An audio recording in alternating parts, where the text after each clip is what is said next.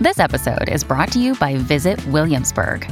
In Williamsburg, Virginia, there's never too much of a good thing. Whether you're a foodie, a golfer, a history buff, a shopaholic, an outdoor enthusiast, or a thrill seeker, you'll find what you came for here and more.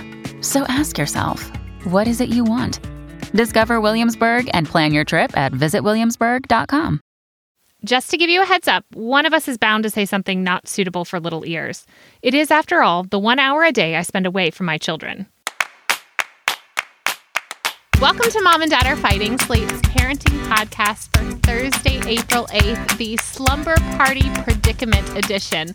I'm Elizabeth Newcamp. I write the homeschool and family travel blog Dutch Dutch Goose. I'm the mom to three littles Henry, who by the time this comes out will be nine years old. Oliver, who's six, and Teddy, who's four. And we currently live in Navarre, Florida for like one more month. I'm Jamila Lemieux, a writer, contributor to Slate's Care and Feeding Parenting column, and co host of Slate's Wild and Wise evening chat show, and mom to Naima, who is eight, and we live in Los Angeles, California. I'm Isaac Butler. I am a writer and the co host of Slate's Working Podcast, and I am the father to Iris, who is six and a half. The half is important. The Half is very important. I'm learning that. I've learned that this year. Especially at six. That's at the point where they know. Yes, yes. A year is such a, a a higher percent of their lives that it makes sense That that is half a year would would mean a lot, Yeah. right? I mean, that's that's you know like one twelfth of her life that we're talking about if it, we're talking about the half birthday. Whereas when you're ancient like myself, six months is meaningless. It's nothing. flies by. Well, Isaac, we're so glad that you are joining us. On today's show, we have a question from a mother who lost their first daughter to stillbirth. Her second daughter is now a newborn, and she's wondering when to tell her second daughter about her lost older sister. Then we've got a sleepover conundrum. Our letter writer's daughter is 10 and wants a girls only slumber party, but her boy cousins want an invite. Should they be put on the guest list? On Slate Plus, we'll be talking about sparking creativity in kids. But let's start out with triumphs and fails. Isaac, so you're first. So for your return to the show, do we have a triumph or a fail this week? I feel like you got to bring the fail when you uh, return as a guest host, right? I did a triumph last time. This is a very small one though. I just want to share it because I think it's it's it's it's people will hopefully find it cute. You know, we're doing Zoom school this week, everyone's favorite thing, school over Zoom, on a on a really crappy Chromebook that the school provided where doing anything is incredibly arduous. And uh, at one point I'm trying to get something loaded so that I can print it and then I accidentally signed us out of it and you know who knows and and I, I just was filled with such rage, such rage. Uh I, we try not to yell either at or around Iris whenever possible. We try not to swear at or around, you know, because we're trying to model how we want her to express her feelings. And at this point, I'm ready to snap this friggin' thing in half. Uh, and I just go, God damn it. And I hit myself on the leg because it's either that or I'm going to break this thing. And there's just this like silence. I'm like, oh no, oh no, I did the I did the thing. I did the thing that I'm not supposed to do, and I'm pretty good at not doing it. I just fucked this whole thing up. And then Iris comes up to me and she starts digging through the drawers of her desk. And I'm like, what are you doing? And she comes and she hands me a blank piece of paper. And she goes, Dada, draw your feelings and then tear the piece of paper up. And I was like, my daughter is teaching me emotional resilience. All right. But then I, I was like, oh, sweetie, is that something they taught you to do in school when you get upset? And she's like, yeah, yeah. I was like, well, I have to get this stuff printed. I don't, I don't really have time. And she goes, well, you could just scribble and then just, you know, just express it and then, and then tear it up. And I was like, well, how about later I draw this Chromebook and you and I rip it up together? And she laughed and then we moved beyond the moment. So it was like a fail that my daughter salvaged. So that's my, that's my fail. I love that. Now we like to call that though a triumph because you know Is we're it? allowed. Yes, because we're allowed to take our children's uh like successes and claim them as our own. All right, all right, fine, fine. Next time I'll have to do Yes, something yes, so terrible. we- I'll plan in advance to really fuck up as a parent to Yes. because I did two triumphs in a row. I love it. Jamila, how about you? I have a fail, as I often do, but this one's not related to parenting, so it's a little different. As I dip my pinky toe back into society, Uh, I went to an outdoor event the other day and I met a very handsome man. We exchanged info and LA dating is crazy and weird enough, but it's also been a pandemic. So it just was kind of like, oh, cool. You know, like he's really fine. This is what's up. And we talked on the phone a few times over the past few days. And it wasn't until we had been, you know, I, I, guess at this point have maybe had like five or six hours of conversation before he revealed that he had a girlfriend. And even though this is an openish situation, you know, and I tell people all the time, if, if open is good for you, that's great. Like, I think that people should find what works for them, but it's just not what I'm personally looking for. So the fail was that I did not ask the most entry level of dating questions. And I, as a woman who has been dating for like 20 years now, literally, which is sad as, you know, on its own, forgot to ask somebody if they had a partner because silly me, with my sweetness and naivete, I just assumed that you wouldn't be bothering me if you did. So that is my fail. However, there is an opportunity to turn this to a triumph. And this is to you, mom and dad listeners. Listen, like, you know, my whole life, I've always heard other black people talk about like how their white friends want to hook them up with the other black person they know. So none of my white friends have ever tried to hook me up with anybody. And so I'm putting this to you all because I don't think there are that many single black men that listen to this show. And not that all of you all are white. Many of you all are, are black and women, um, or black and married dads, whoever you are, help me. Okay. Over six feet tall, handsome, gainfully employed, smart, funny, awesome and amazing Los Angeles area. Inbox me on social medias. I gotta say, I, I think you get a total pass for this because of all the scrambled madness of the pandemic, right? It's like it just everything's going haywire, and so it makes sense that you might forget the like the like rookie question. It's like a re-entry mistake. You know, we're all gonna have yep. to learn how to interact with other people again. This was just like it was like a practice round, Jamil. It doesn't count. It doesn't count. It doesn't this is count. really preseason for my high exactly. girl summer. Preseason, you learn some things. You won't forget right. again. It's like, look, Ro- Roger Federer didn't play tennis for 15 months. He came back, he played one tournament, only did two matches, and then he was like, I'm not playing again for another two months, right? It's like you got to just dip your toes in, and then you get the data you learn, and then you uh, you go back. Well, I have a failure that my children also rescued. So at the end of this, I'm going to claim it as a victory. But I really had just like totally botched our Easter situation. There was a group that was doing a fundraiser where you pay them and they come put eggs, like strew eggs in your yard. And I was like, this is great because this is something I don't have to take care of. I'm like participating in this fundraiser in my community. This is like perfect. Um, they came, they strewed eggs. The children woke up. There were like so many eggs in the yard. They were so excited that I was thinking they didn't really hide them. They were just kind of like everywhere in the yard. So I was like, okay, we're going to do a timed release. Like let the little one run out first, then the next one, then the next one.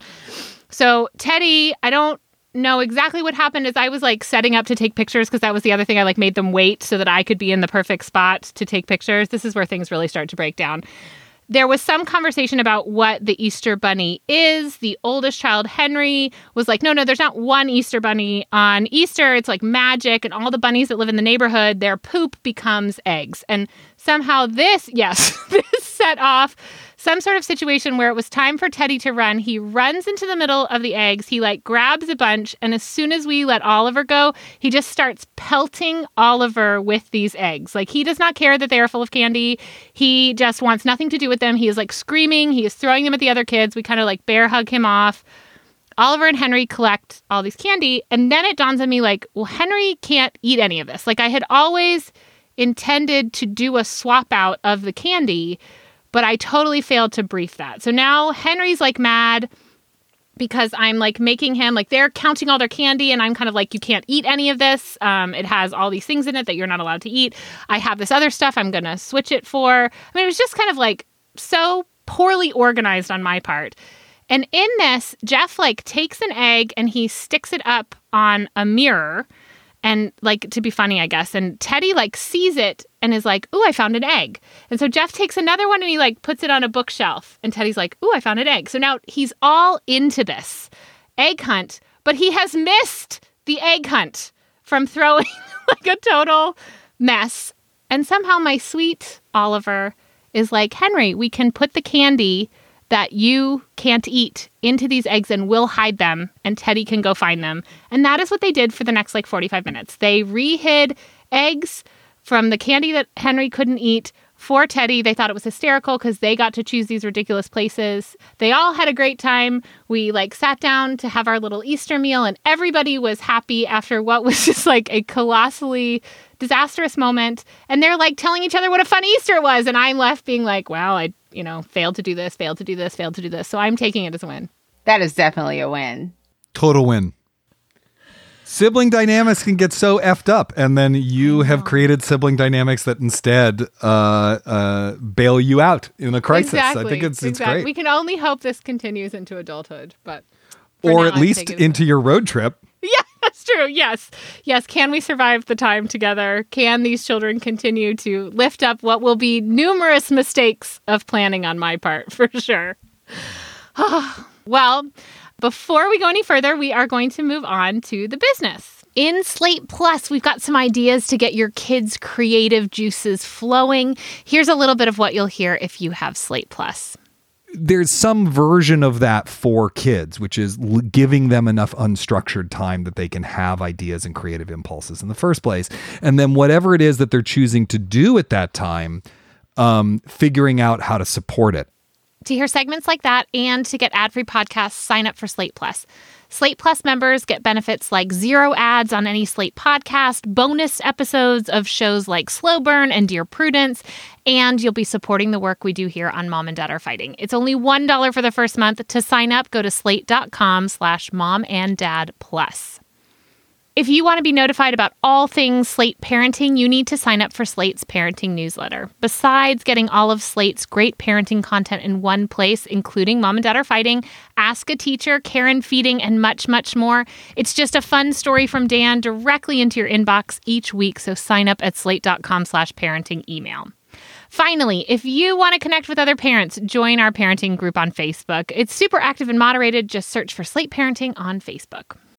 When you need mealtime inspiration, it's worth shopping Kroger, where you'll find over 30,000 mouthwatering choices that excite your inner foodie. And no matter what tasty choice you make, you'll enjoy our everyday low prices, plus extra ways to save, like digital coupons worth over $600 each week. You can also save up to $1 off per gallon at the pump with fuel points. More savings and more inspiring flavors make shopping Kroger worth it every time. Kroger, fresh for everyone. Fuel restrictions apply. Another day is here, and you're ready for it. What to wear? Check. Breakfast, lunch, and dinner? Check. Planning for what's next and how to save for it? That's where Bank of America can help. For your financial to dos, Bank of America has experts ready to help get you closer to your goals. Get started at one of our local financial centers or 24-7 in our mobile banking app. Find a location near you at bankofamerica.com slash talk to us. What would you like the power to do? Mobile banking requires downloading the app and is only available for select devices. Message and data rates may apply. Bank of America and a member FDIC. All right, let's get on to our first listener question of the week. It's being read as always by the fabulous Shasha Leonard. There really is no easy way to say this, so I'll just say it plainly and fast. We lost our first daughter to stillbirth in 2019. I was 35 weeks pregnant. They couldn't find a heartbeat. Now, almost a year and a half later, I'm typing this letter while I breastfeed our gorgeous, healthy newborn daughter, Margot. With compassion, grace, and incredible support from family, friends, and medical professionals, we have found a way to live after our loss. But I think about our first daughter, who we call Pickle, every day. And as I watch Margot grow, I'm trying to find ways to incorporate Pickle into Margot's understanding of our family. When and how do we tell her she had an older sister? As parents, we live with pain and joy side by side every day. But by introducing Margot to the concept of child loss, am I making her whole life colored with permanent sadness too? What are some ways we could continue to honor the memory of the daughter we lost without overburdening or overshadowing the daughter we are so lucky to have now? So first of all, I just wanted to say to the the listener who's who's written in that you know I'm, I'm very sorry for your loss, and also very uh, happy for the the new addition you have to your family now, and that's that's really wonderful. Uh, there was a stillbirth in my family before my birth there was a my, my parents had a had a stillborn child before me. And you know i'll admit they were pretty tight-lipped about the whole thing. And either i was too self-involved it was probably that i was too self-involved or sort of understood that they didn't really want to talk about it. We didn't really talk about it. In fact i didn't talk about it with them until i was in my early 30s and i just became like really curious about what their marriage was like with my older siblings before i was born and and that they started opening up to me just so that you know that's the experience that I come from, my position here, you know, I would say that first of all, just keep in mind that it is totally natural that your experiences over the last two years are raising lots of feelings and questions for you right now, but that you also have a lot of time to prepare for whatever this conversation is going to be. It's going to be years in advance. Your child doesn't talk yet. it's going to be a while before that, before they can even understand the concepts that they would need to understand to really get what you're saying. It's it's going to be a while. So you have a, a great amount of time to prepare. And children love asking questions about where they came from and what you were like before they were born. Because, like, there's a part where they figure that out. Their brain figures out that the world existed before them and it blows their minds. Your kid's going to ask you a lot of questions at that point. And if you follow their interest, I, I think a, a, somewhat organic conversation is is going to be able to develop there that and you'll be able to figure out what's age appropriate. I, I really believe that if you follow their interest and meet them where they are. But I do want to say, you know, you've said that you don't want this to be a burden for your child. You want them to know the truth, but you don't want them to feel like there's a pall over their lives or like they have to emotionally caretake for you. And because of that, if you're not already seeing someone professionally to talk about this stuff, I do think it's really worth exploring that option. You've gone through what what teachers say are a lot of big feelings. That's what they say about our kids when we meet with them. Your kid has a lot of big feelings. You've gone through a lot of experiences that are raising a lot of big feelings. And it's probably worth sorting some of that stuff out on your own so that you actually know what parts of that you want to tell your kid and what parts of it you might want to keep for yourself. So that's what I got to say. I just was to say, um, one, also, um, my sincerest uh, condolences for your loss and congratulations for the birth of your sweet baby girl. Having received a number of letters to Care and Feeding from children that were the child born after a pregnancy loss of some sort, a traumatic pregnancy loss. You know, there have been situations in which a child was provided this information before they were in the right place to fully receive it, or that, you know, parents that had not perhaps found really healthy, effective ways to manage their grief that had brought their grieving process to their children and, you know, to, to their children on earth in ways that they were not able to cope with and that created some perhaps unnecessary trauma. So I'd echo Isaac's suggestion that this is something that you discuss with the professional, that you all deserve support for what you've endured uh, and, and what you've celebrated in the past few years. And also, I'll just add this when it does come time to think about, you know, is this a conversation that you're having with a child, you know, with your child as a child or, or one that you're having with your child as an adult? I think of my own child and how she processes traumatic or very sad information and it sticks with her in ways that I don't know that that's something like that. Like I, I could imagine her really struggling with this at eight years old and maybe at 12, that's a different conversation. But I, I think you have a long time uh, before this becomes something that becomes a part of the household's understanding of the family. I have um, two very dear friends who have dealt with stillbirths in in the past few years, and both of them have handled it in bringing their children in fully to the process of grieving and of honoring this child as part of their family, uh, insofar as saying like you are a little sister to Pickle, who has passed on. And for them, that has worked very well as as part of their way to grieve and honor this child's memory. Both of these people also seek counseling, and as their children have gotten older, um, the one couple has already older children, and so they have also been, you know, in counseling as part of the grieving of the loss of this baby. Because of course, for the older children, they of course remember their mother being pregnant, going to the hospital, and then coming home without a baby. Uh, for the younger ones, though, this is just like a part of their family. And the way they process it is by watching their parents process it. And I think that it has not been without difficulty. But in many ways, it's no different than having a child in which your parent is already gone, but you want to include their memory. You know, even telling um, your daughter that it feels extra special because she came after this loss. Like you were this um, immense blessing because we had this loss. And it's almost like our love for that child is also wrapped up, you know, sort of in our love for this family. And I think that because your child is so young, if you get into the process of just having pickle be part of your family and part of your stories, that this just becomes part of your child's story. And it, and again, this has to be something that you are comfortable with and the way that you want to process it. And that should be, you know, talked about with a professional. Because I do think going down this road means that it is going to be a constant person that your child is asking questions about and you need to be ready for that as opposed to something you introduce kind of later in life. But at this point as you introduce it and they're growing up they don't totally know the pain of loss, right? So it's not a painful thing to tell them, you had this sister who's not with us. Now you need to be prepared for questions like, well, where is she? And I that is a question of what you believe where she is. Something that is absolutely beautiful that our friend Teresa has done is that every year on her child's birthday, the child that passed, she invites kind of everyone in her life to do an act of kindness on behalf of her daughter Evelyn, who passed, uh, was stillborn. I think we're in her fifth year gone, and it has become this beautiful thing that is happening in their family's life that they go and do these acts of kindness and sign Evelyn's name, and she invites other people to do that as well. They've been very open and posting about dealing with their grief, and I don't think it makes the sadness any less, but I think what it has done is add this bright spot that this child that wasn't here is bringing good to the world, and that is very good for them. So I encourage you if this is the letter to me seems like they're looking for a way to include pickle in mm-hmm. their lives.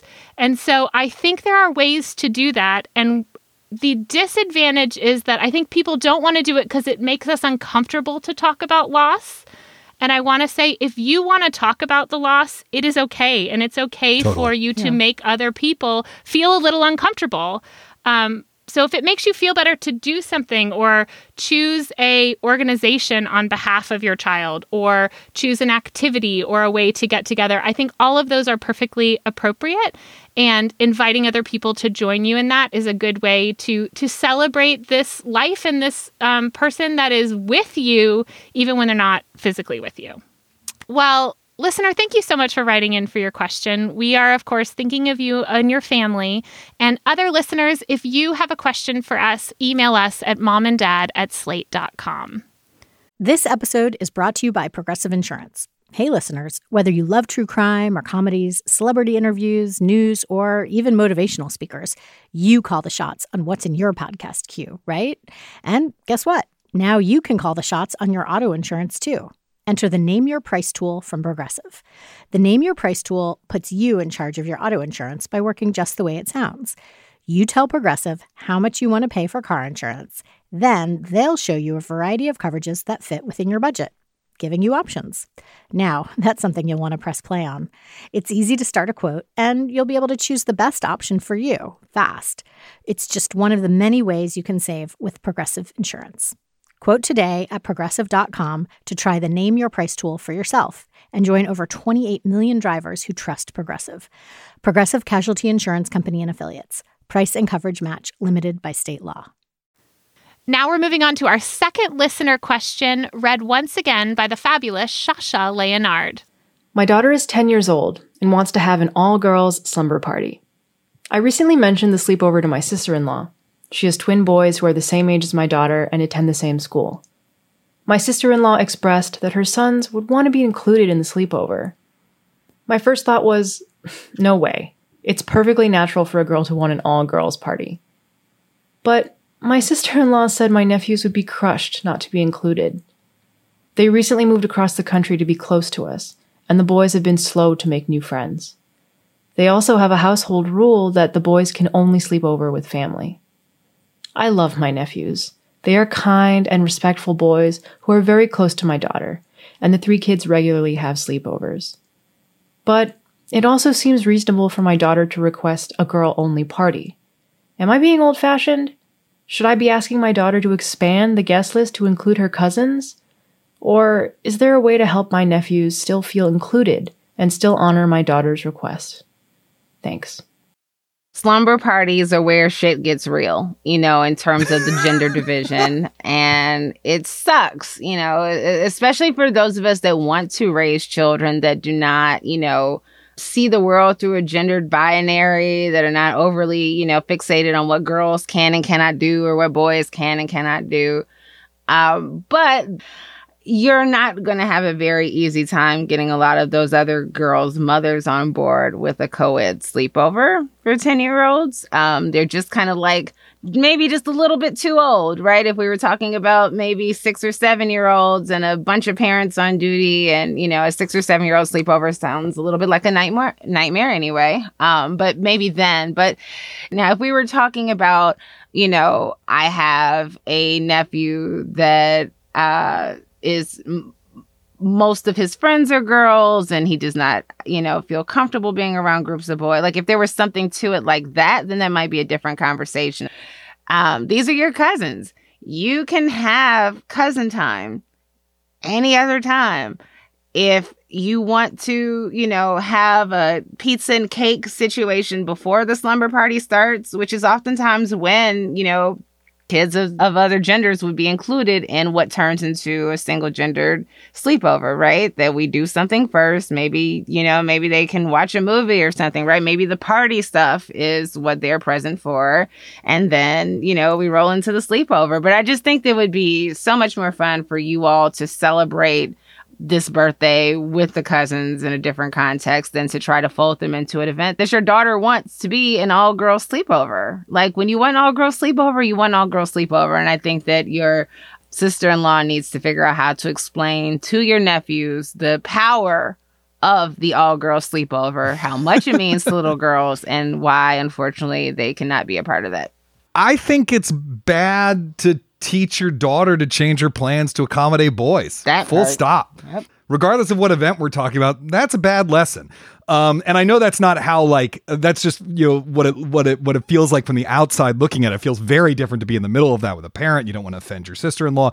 You know, I, I understand that there's a lot of emotional pressure there, but you know, your daughter didn't want a co ed sleepover. She wanted an all girl sleepover, and it's only one for crying out loud. She hangs out with these cousins all the time. They have other sleepovers. We're talking about one night where she does something different. It's just not that big a deal, I think. Probably strategically, in terms of managing your sister in law's feelings, you, you probably have to make an immediate plan to do something else with the boys. Uh, I think the the pizza party beforehand's a great one, or a different sleepover. Let's get it on the calendar right now so that Yep. it takes the sting out. But I also want to say one other thing. I do really hope that these kids are all in a pod together that's fairly restrictive, maybe with vaccinated parents, because like it is not actually safe to have a bunch of 10 year olds who uh to be inside unmasked overnight having a sleepover except in like very very narrowly specific circumstances kids can at that age can definitely asymptomatically carry the virus particularly if you're in one of the states with the new variants. It travels uh, easier amongst those populations. Um, and so i do hope you're being being careful about this. And if those those things that i've just mentioned are not true i think you should consider canceling it personally. So I absolutely agree with both of you in terms of the situation that we've been presented, which is like your daughter has asked for an all girl sleepover. It is absolutely okay to say you can have an all girl sleepover, like uh, regardless of the the these people being, you know, your family being close and them having sleepovers before. I do, however, kind of want to discuss the idea of like the co-ed sleepover outside of this particular question. Again i'm i'm not talking about a situation in which your daughter has asked for a all girl sleepover. Like you you should heed her. This is what she's asking for for her birthday and there may be many reasons um, many of which i can think of. Like there are i still want to have just girls nights even though i have male friends who i like hanging out with. Sometimes i just don't want to hang out with them. That's okay. I feel the Um, same about my male friends. I get it. Yeah. I think though so when we lived in the Netherlands, the idea of a co-ed sleepover was much more mainstream. At at nearly any age, given that there was an understanding of what the appropriate behavior was for that sleepover, that there were parameters for the sleepover, and obviously given the specific kids in question, right? Like that maybe you don't have a sleepover with a bunch of like new preteen couples, but we would see older kids, our babysitters, things like that, frequently have sleepover parties in which there were boys and girls. And I started to really think about like what are we what are we saying about all boys or our boys if we say like well they can't be included in this you know friendship kind of level where you're sharing secrets and doing kind of um, that kind of relationship building? And as a mom of three boys some of who i think would be this would be their ideal like a sleepover with uh, with a co- with a co-ed group of people like them would be awesome for them and they would excel. And one of my children in particular in which I I would be like this is not a good fit for you. like, um, but I just wonder if we need to be thinking about whether it really needs to be all girls for the sake of being all girls or all boys for the sake of being all boys all the time. Like can we not say to them like we tr- we are giving you some level of trust and not all you know people are going to act I, I'm I'm totally fine with co-ed sleepovers. I mean, you know, I I went to you know, when you're in high school, it's really like crashing at a friend's place, and then there are people Yeah. of, bo- of of all genders there. Do you know what I mean? Um, and and my Yeah. parents knew that that was happening, and we were like, if I went to New York City to visit friends from summer camp, there's likely that at whoever's apartment we were at, there would be both boys and girls there, and there might be some making out there. But segregating the genders is not going to stop there from being making out at a sleepover. Do you know what I mean? Like, uh, Yeah. there was a lull in the middle. It was like there were co-ed sleepovers, then there was like actually the prepubescent period there wasn't, and then in high school there was. But some of that was just because I didn't really have any friends. So you know, the um, uh, I'm I'm totally fine with it. I think there are ways to structure it and to have conversations about it and to teach people about consent within it and all sorts of other things that it can be a, a great learning experience. I don't think, as as you yourself have said, it's going to work for every and not every kid is well suited to that. You know, but you know, I did it all the time, and I, I don't see any any problem with it, frankly. I think one thing that we as parents can and should be more intentional about once, you know, we're able to actually like have social activities for our children, um, again, is trying to break up the gender binaries, you know. Um Totally. I will say I do not recall anything approximating a co-ed sleepover. My mom was I like I just remember the battery of questions regarding any adult men that were going to be in the house that my mother put me through, you know. Um and I, there's I understand that. Um, and and also I think on some level there are some things that are less common with Black folks because of respectability politics and this idea that you know we have to conduct ourselves a certain way to be treated as humans. So the idea of letting your little girl sleep in a house with boys is just like completely unfathomable in ways that other parents might be able to rec- you know more comfortably just recognize like okay as long as we keep the kids you know um, in reasonable sleeping conditions and they're not able to, you know, get too handsy, it's fine. It's not a huge deal. And also, kids experiment at sleepovers, period. It does not matter what assortment of gender you have in the That's right. room. They're going to do it at some point. So they're either going to do it with, you know, some of the girls, they're going to do it with some boys. And that's great and important, and they should, as much as we don't want to like be the facilitators of it. Like, we also, on some level, understand that some of that experimentation is just part of what needs to happen. Um, I just add, like, it would be really great because I know that these two boys want to make new friends and it may be less about like I think I agree with what you're saying Elizabeth. I think is that these girls want an all girl party, you know, which is a specific thing. It is the talking about boys, it is the type of movies that you're watching, it's the sort of jokes, it's the ability to to, you know, talk about your bodies in, in ways and, and hopefully good, healthy, affirmative things.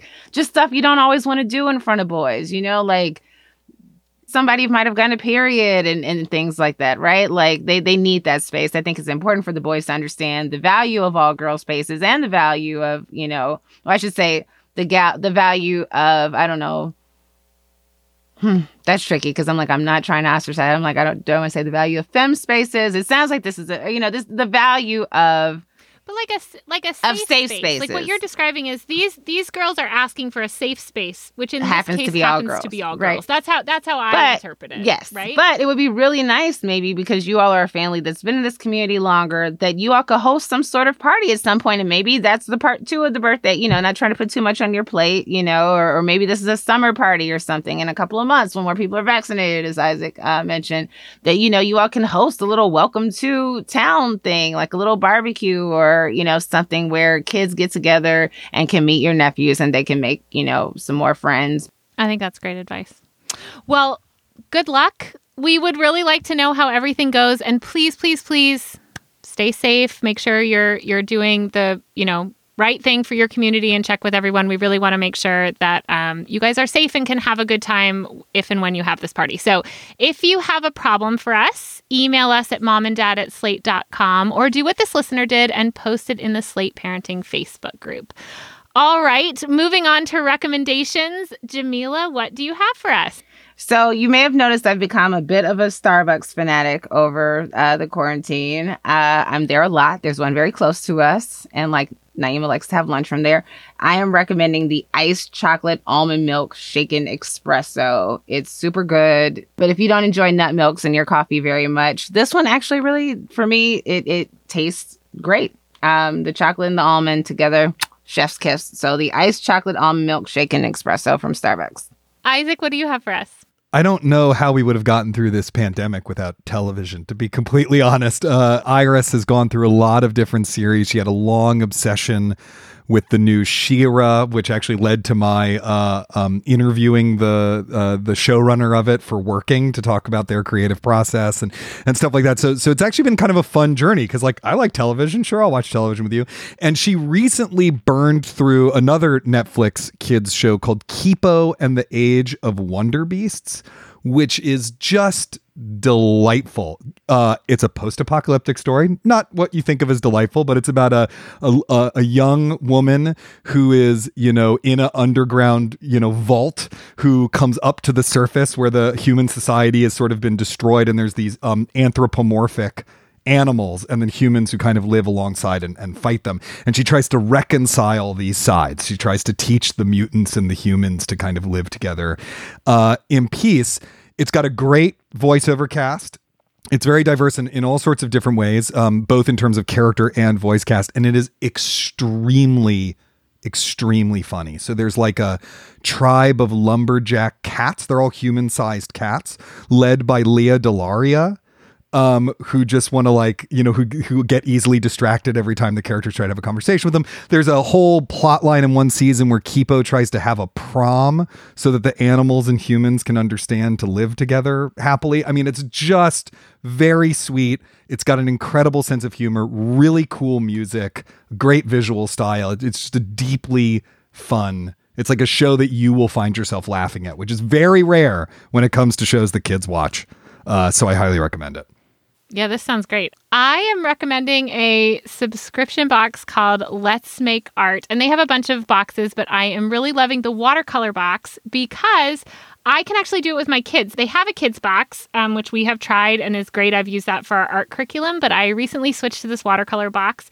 And actually, their tutorials themselves are free on YouTube. The box sends you all of the materials. So if you already have a set of watercolors, you can go online and just take some of these classes. But it teaches you some watercolor techniques, but everything is so simple that you can really sit down and do it with your kids. And all of us sit down and do it together. The art, you know, runs the gamut of how it turns out. My art usually actually turns out like something I'm pretty proud of, which I feel like is a big a big thing because a lot of times when I do projects I'm sort of like what did I do here, but they do such a nice job kind of coaching you through it that you turn out with something you're excited about and as a result your kids come out with something they're really excited about too. So I've really enjoyed doing these with my kids. I've done a couple like on my own with a glass of wine at night to calm down, but they're just a really great family box. And again, if you already have watercolors, just go look up Let's Make Art on YouTube and you can try one of their classes. Um, but for a fun, something to do or stock up on with summer coming. Well, that's it for our show. So, one last time, if you want us to weigh in on your quandaries, email us at momanddad at slate.com or post it to the Slate Parenting Facebook group. Just search for Slate Parenting. If you haven't already, please subscribe wherever you listen to podcasts. It really helps us out, and plus, that way you'll never miss an episode. And while you're there, feel free to rate and review the show. Mom and Dad Are Fighting is produced by Rosemary Belson for Jamilah Lemieux and Isaac Butler. I'm Elizabeth Newcamp.